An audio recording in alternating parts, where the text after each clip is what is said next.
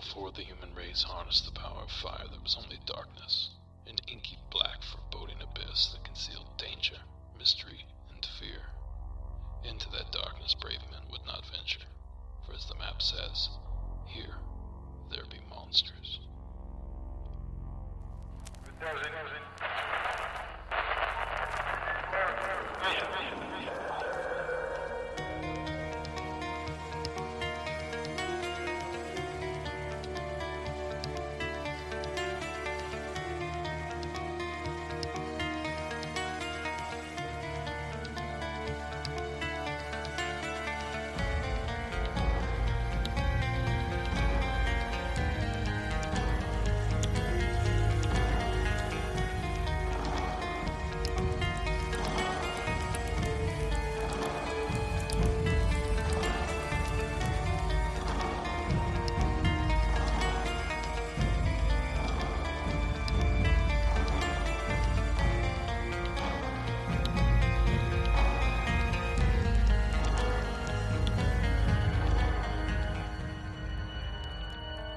Good evening and welcome to Here There Be Monsters podcast.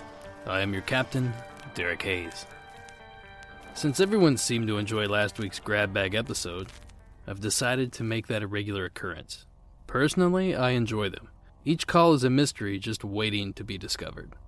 I'll bounce back and forth with the themed episodes, but for the most part, I think I'll stick with this format going forward. Before we begin tonight, I want to remind you that if you've had a creepy encounter and want to tell the tale, please give me a call at 1 888 608 NIGHT. That's 888 608 6444. You'll be routed to a voicemail recorder where you can leave your message. The call is free and relatively painless. If you're not the talkative type, you also have the option to submit via your keyboard. Head on over to www HereThereBeMonstersPodcast.com and click on the Sightings tab. You will find both the email to the show and a completely anonymous submission field for you to leave your story. Now that that's out of the way, let's get into the meat and potatoes of tonight's show.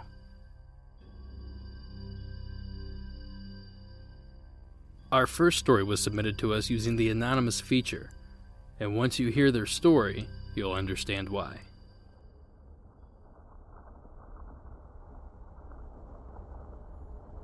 I am a person with extreme social anxiety, to the point where I do everything I can to avoid contact with people. Being a hermit isn't very healthy, and my favorite exercise is taking long walks. I could not stand to take walks during daylight hours when the streets and sidewalks are packed with people who may try to interact with me. So I came up with the solution of walking between midnight and 4 a.m. I walk for an hour or two at a time through the dark streets and alleys of my city I've found over time it's best to avoid pools of light and to stick to the shadows, because regularly when I would walk into lighted areas, there was often a sudden and violent outburst of barking from a nearby home. Dogs would often hear me and approach, but the sight of a six foot three inch looming figure stepping out of the darkness into the light all of a sudden would send some of them into fits. I developed a routine over time where I would walk a mile or so to a 24 hour gym, which would be completely abandoned at 2 a.m. or so. I'd work out for an hour, then walk a mile back home, often taking odd, winding paths both ways to increase my walking distance. Some nights I felt watched, which is a very weird feeling when you can't see your hand in front of your face. I would always avoid the most well lit paths, but that didn't stop me from feeling observed. One night I sat my water bottle down and bent to tie my shoe near my home at the start of my journey. I stood up and continued to the gym, got there, used the keyboard to get into the gym, then realized I'd left my water bottle back near my house. I sighed, shrugged, went about my workout routine. When I came out of the gym, the door smacked something on its way out. My water bottle. It had been set in front of the door, which opens out. It was mine, a green CamelBak just like I'd brought with me. But I'd sat it down before walking a mile of winding paths through the darkness. And I literally could not have sat the bottle there before entering, as it was in the pathway of the door opening out. I walked home that night a bit more quickly. I appreciate you sharing your encounter. This story reminds me of the old campfire stories from when I was a kid.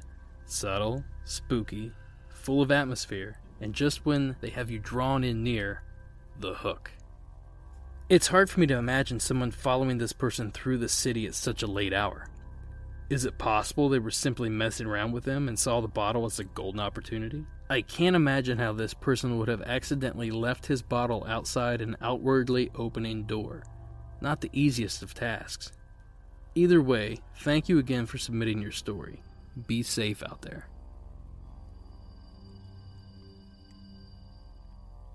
Our next story is another anonymously submitted story, and this one about some ghostly activity in the writer's childhood home. I really enjoy the show, and I wanted to share a story with you from my childhood. For about five years, we lived in a two family house in a middle class Victorian style neighborhood. We had the top apartment that consisted of two floors, and there was a bottom apartment that we rented out. We moved in when I was five and out just after my 10th birthday. This was in the early to mid 1980s. My room and my middle sister's room was on the first floor of our apartment. My parents' room was upstairs on the second floor. There was a playroom we used next to their room. My youngest sister was born in that room. I don't really remember anything weird happening in there until my youngest sister was born in 1984. After she came home, we started to hear noises in the walls, thumping and knocking. Sometimes it was only one or two knocks, almost randomly. When we got scared, my parents said it was squirrels in the wall. One night, I woke up and went into the bathroom. I hadn't even gotten back to bed when the knocking started on my wall but this time it was in a very specific pattern. Each was a set of three hard raps, and the raps came in a triangle pattern left, right, then just below in the middle. I ran to my parents' room and woke them up. My dad said I was dreaming. Even when I told him I was awake coming back from the bathroom, he said it was all a dream. So I slept on their floor the rest of that night. Then we started to hear voices in empty rooms.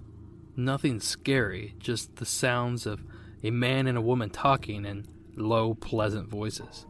Too low to hear the words. That was mostly coming from our playroom.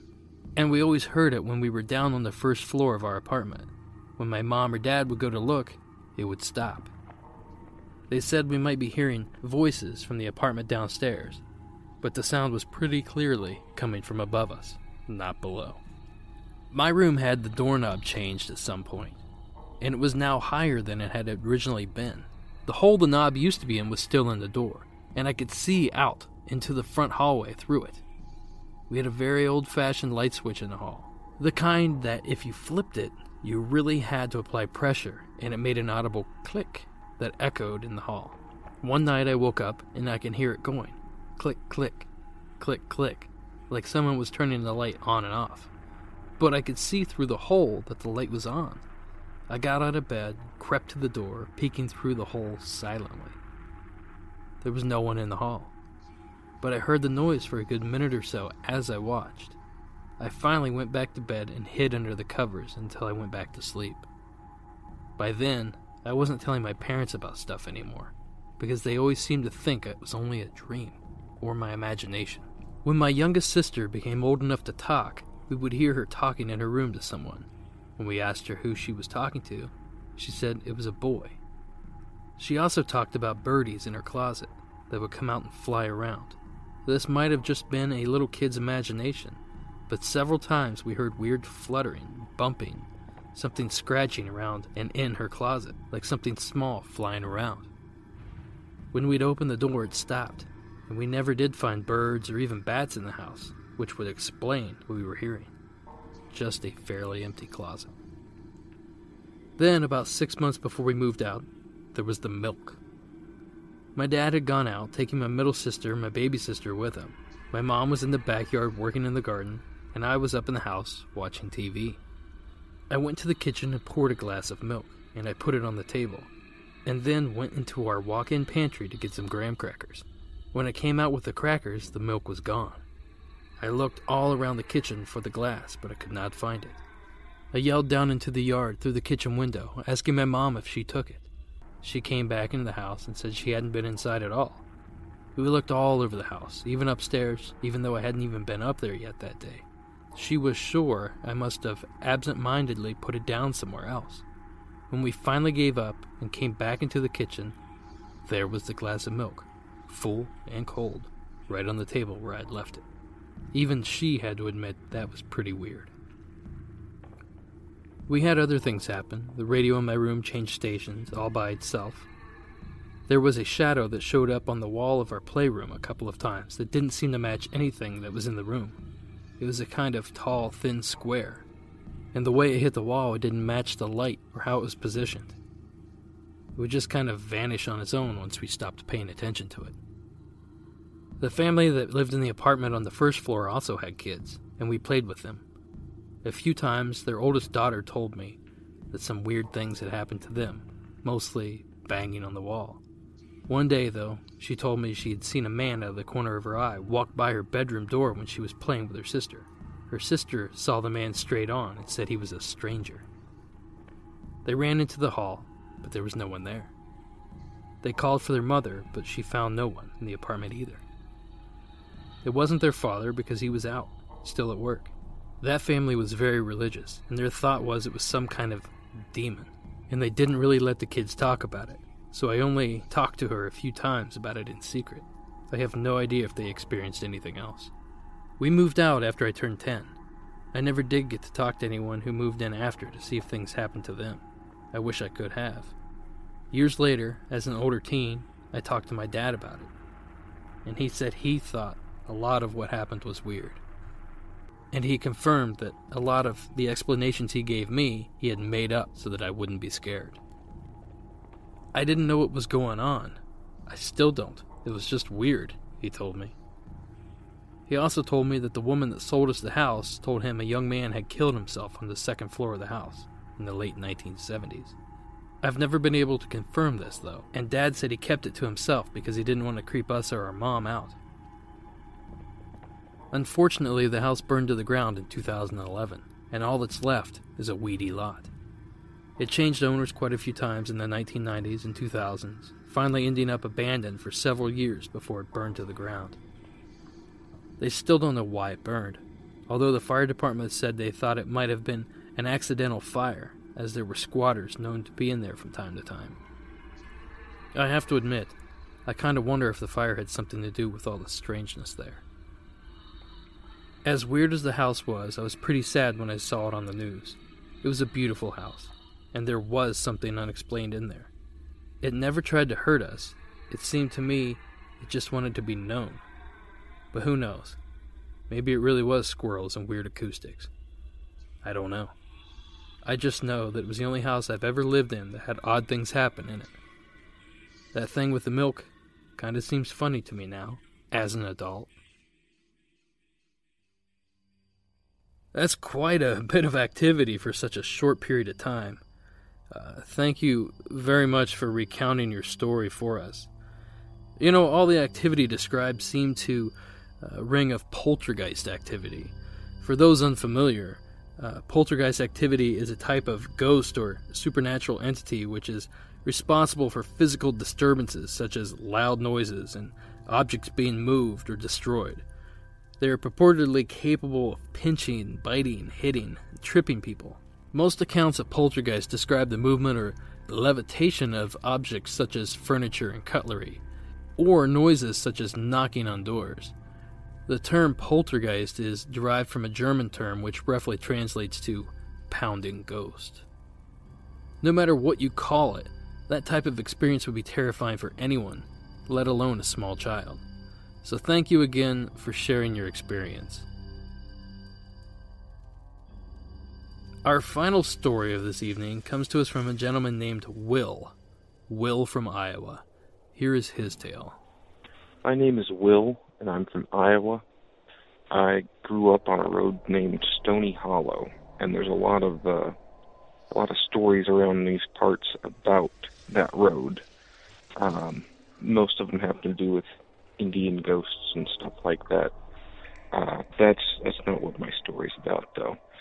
I just listened to your episode three, where a man described seeing three strange shapes moving in uh, moving in sync with one another, and it reminded me of something similar I experienced on that road back in the early 2000s or late 90s as a child. I was looking out the window of my house, and this is this is in the middle of nowhere. Uh, nearest house is a couple miles away, just uh, gravel road, woods. Uh, it was probably midnight or 1 a.m. And I look out the window and I see three shapes. Uh, well, actually, I see one shape walk, step onto the road into the light, and then it steps forward, and another shape is behind it, and then they both step forward, and then a third shape, and these three forms walked across the road. Uh, they were bipedal, but they moved really oddly, and I couldn't place what it was at first.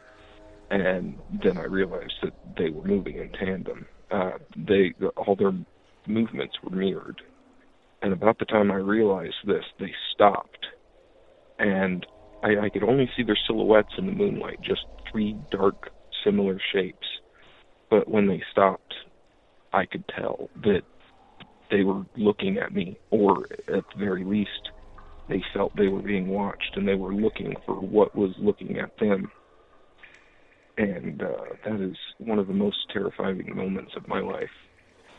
Uh, I I don't remember much past that. That is nearly the extent of the memory. Um, the road was maybe a quarter mile away from the house, maybe a bit less, but it, it was not far but it also was not terribly near either. And I was not pressed up against the window. I was I was uh, back about a foot at least. But that is my story. And after hearing the other person relate his story of the three synced things which gazed at him, it uh, it brought it back into brought it back into the forefront of my mind, something I hadn't thought about in a long time and I just wanted to leave that story for you. Bye. Thank you, Will. Now, of course, the call he's referring to was from episode 3, Strangers Among Us. The final call from that episode described three shadowy figures outside the caller's window. Here's a portion of that call to jog your memory. Like I said, this was about 20, maybe even 21 years ago. I was, uh, I wasn't even quite yet a teenager. I was dead asleep in my room but like just suddenly I had like this urge. I felt like very compelled to wake up. This is a little bit after 2 a.m. And uh, I also felt compelled to go walk over to my one of my bedroom windows. As I'm peering down, looking at this corner, I see three figures walking away from uh, away from my house. So I'm watching them for a long moment, and I don't know why. Like I, I just, like I said, I just woke up and felt compelled to kind of go over the window and take a peek out but I could just I could see the more or less the dark outlines of like people. Um, but it was really strange. As I was watching them, I noticed that they were all moving in unison, like almost like perfectly synced together. Uh, they're sort of in like a not quite a straight line, almost like an angled line, uh, walking down the uh, well, what would become the sidewalk, but uh, it was just kind of like a dirt path at the time. And they were also very, very slow, even though they were moving kind of constantly that didn't seem like any of their moves, any of their movements were in any kind of hurry. They just sort of almost like glided down the street. So I'm watching them for a very long moment, and all three of them stop. And I don't know how to explain it. it even though I couldn't really make out any detail, I could tell that they all sort of turned their heads to look at me whatever I was looking at, they knew that I was watching them, and they were watching me there for that for that long, long moment. The similarities of these two calls are eerie. Both seem to describe very similar encounters. Neither of these stories seem to fall in line with Shadowman activity, nor did they seem to fit any other subgenre of cryptozoology or paranormal entities. Perhaps our callers have stumbled upon a completely new phenomenon. If any of you listening have experienced anything like this, please reach out to me. I'm very curious to know if there are others out there that have had run ins with these mysterious beings. Now, before I close out the episode, I wanted to share some good news. Due to a recent influx of written submissions, I've decided to do a weekly teaser show as well as the full weekly episodes. I've not yet worked out all the format details, but I do know that the show will be free and will also be available on iTunes, Stitcher, SoundCloud, and the site's webpage. So, for those of you out there that are asking for more content, there you go. Look for the first mini episode next week. Alright, folks, that wraps it up for tonight. I'd like to thank all of you for listening, and a special thank you for tonight's story submitters. Remember, follow the show on Facebook and Instagram. Pop over to www.cryptopia.us for your up to date creature news. Remember to call in your sighting. The Monster Hotline is always open and always free 1 608 NIGHT. Lastly, help support the show and buy cool stuff in the process. Visit my Etsy shop, The Rag and Bone Emporium.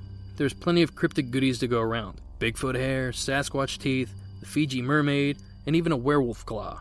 Every purchase made helps cover hosting fees and equipment upgrades. Just move on over to the show's webpage at www.heretherebemonsterspodcast.com and click on the Support the Show tab. There you'll find a direct link to the shop. Use coupon code MONSTER for a discount at checkout. Alright, folks, that's it for this week. Thank you all for listening, and until next week.